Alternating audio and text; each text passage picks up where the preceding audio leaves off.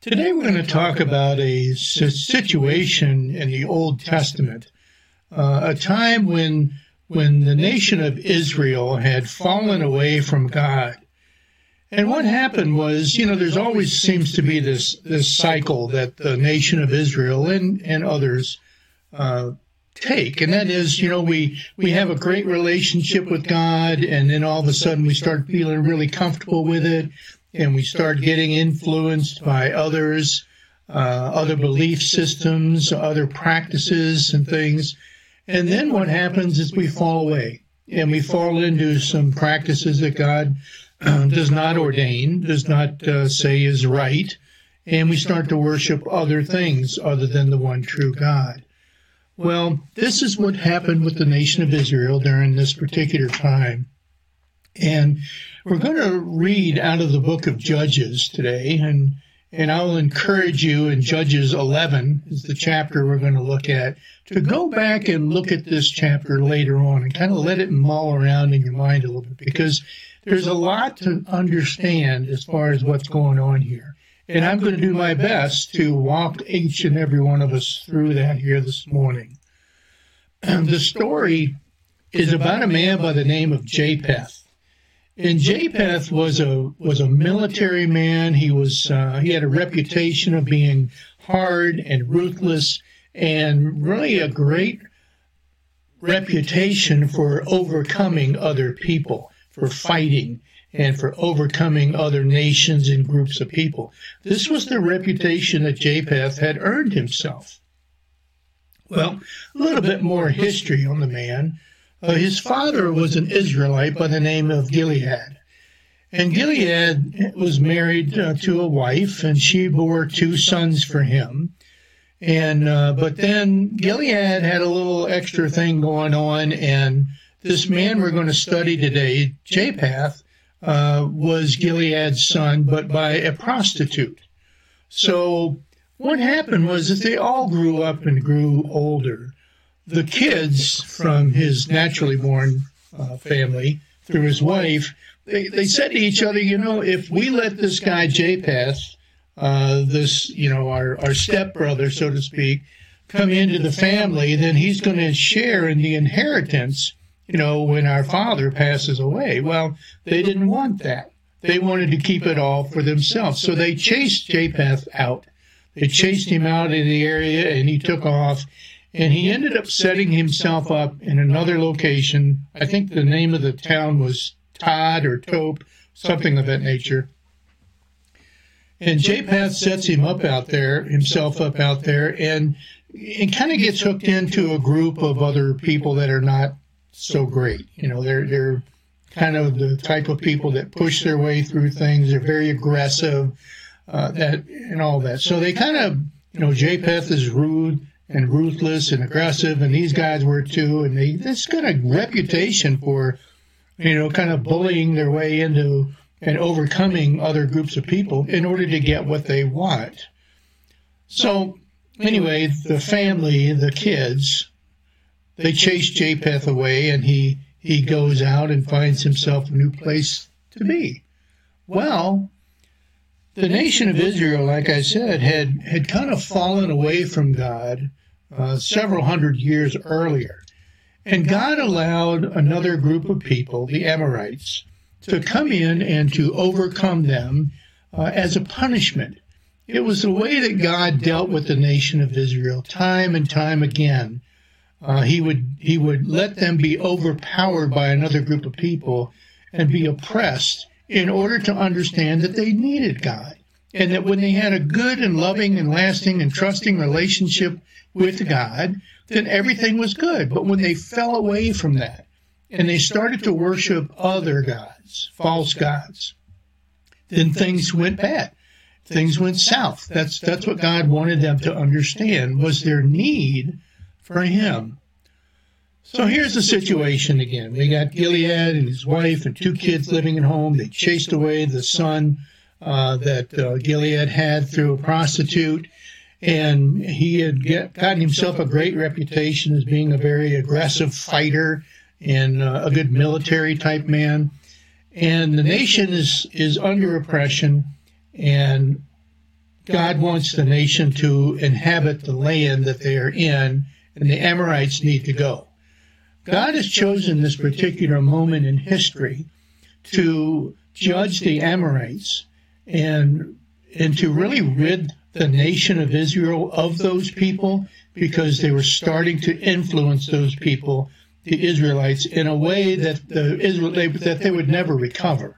You know, they would fall away from God, continue get involved with the pagan worship and pagan gods, and then God would ultimately lose them altogether. So they went back out to Japheth and they said to him, You know, we would like you to come and lead our nation in a revolt against uh, the Amorites.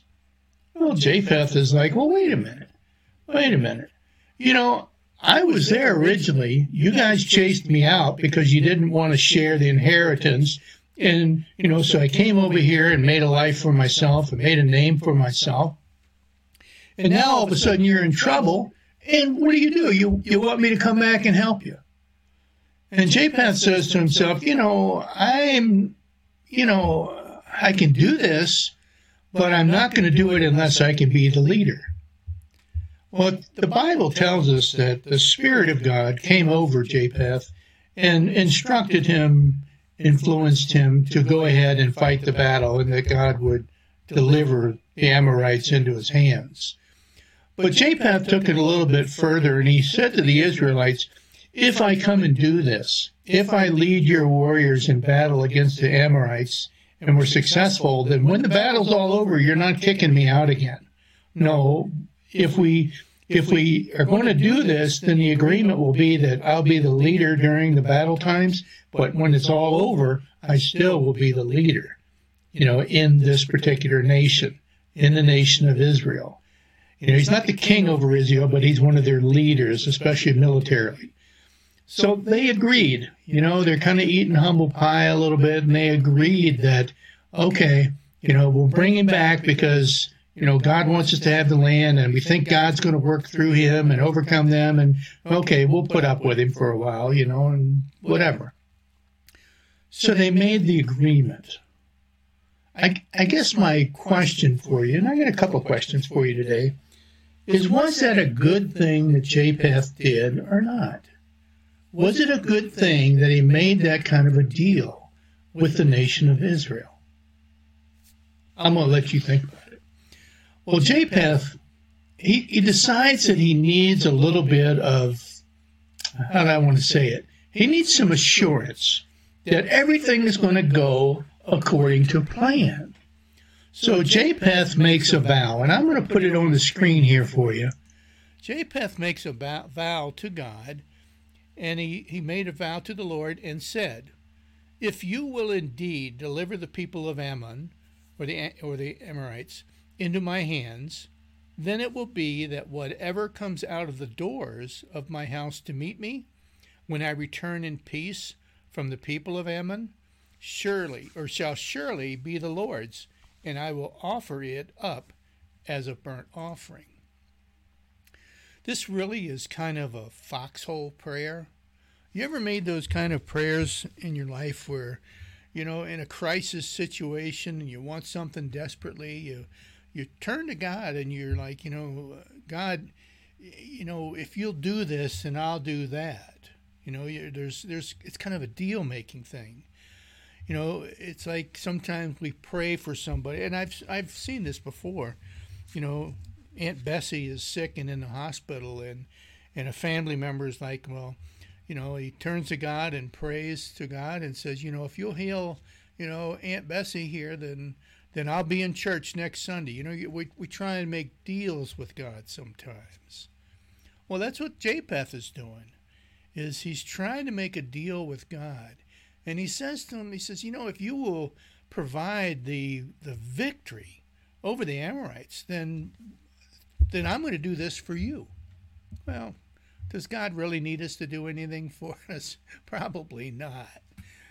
And then the story continues, and it says So Japheth advanced toward the people of Ammon to fight against them. And the Lord delivered them into his hands. So, yes, God's spirit came over Japheth, said, I want you to go and fight. I'm going to be with you. And that's exactly what he did.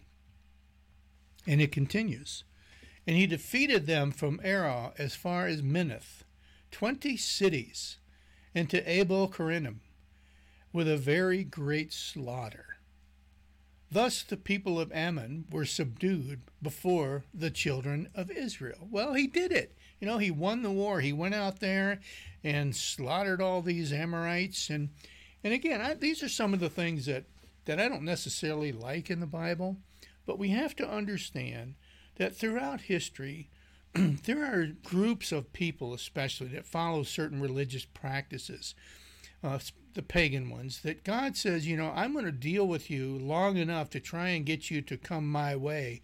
But if it gets to a point to where your influence over other people uh, is so great that you're preventing other people to then, you know, for coming to know me, he says, then I'm going to have to do something. I'm going to have to get rid of you. I mean, he did that with the great flood. When God looked at the world and said, you know, there's so much corruption down there that these people will never return to me. So he floods the world and starts over. And he did that with many different nations throughout the uh, history. And the same thing here. The Amorites were pagan. They they were influencing Israel. They were oppressing Israel, and they it got to the point to where God chose to judge them uh, through this particular series of events. So anyway, they won, you know, and okay, wonderful. And then there comes the vow. When Japheth came to his house at Mizpah, there was his daughter coming out to meet him with timbrels and dancing, and she was his only child. Besides her, he had neither son nor daughter. And it came to pass, when he saw her, he tore his clothes and said, Alas, my daughter, you have brought me very low. You are among those who trouble me. For I have given my word to the Lord, and I cannot go back on it. You know, just because somebody is given a victory by God, it doesn't mean that that victory came about because of a deal or a prayer or something that was offered. You know, like for, for this man here, Japheth, you know, he makes this this vow to God, if you give me this, and I'll do that for you. That's not the reason the victory took place. Like I said earlier, God was using this moment in history and these particular individuals to judge the nation of the Amorites and to get rid of them, or many of them, uh, because they were influencing other people and other nations to fall away from God. I mean, let's face it, that's God's whole reason for us being here is so that we might understand our need for God and have the opportunity to return to Him. So, naturally, if there's something that's going to be in the way of that, you know, God in His infinite wisdom and mercy will let things progress, always trying to bring good out of it. But many times it, it's there's enough is enough, you know, one of those kind of deals. Just because he was given the victory uh, it doesn't mean that his bargaining or his manipulation, or he tried to manipulate with God, was the right thing to do. Japheth should have um, realized that in God he could trust. You see, bargaining with God is never the right thing to do, and yet we all seem to do it from time to time. You know, we have a loved one or maybe a problem of our own, and you know the situation is severe and and we ask God, you know, can you heal or can you do this or do that and then I'll do something, you know, for you. I remember in Catholic grade school being taught that you know, if you want God to do something for you, then you need to do something in return to show him how serious you are about it. You know, so God, if you'll do this for me, then I'm going to do that. Well, it, it's one thing to offer to God you know, a resource or or something that shows your sincerity. It's another thing to try and manipulate God into a corner.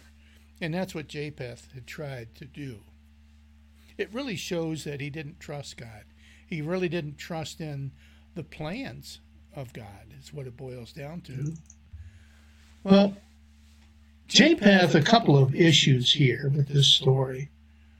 Uh, first of all, God was calling him to go and to do this. Uh, scripture tells us that.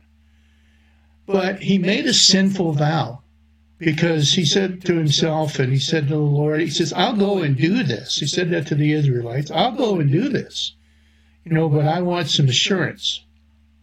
So he tries to manipulate God into a corner. And then he makes a stupid vow, which was a paganistic vow. I mean, only the pagan culture uh, was was the ones that were, you know, worshiping these gods that they had to sacrifice their children to and everything. And and would God be honored by that?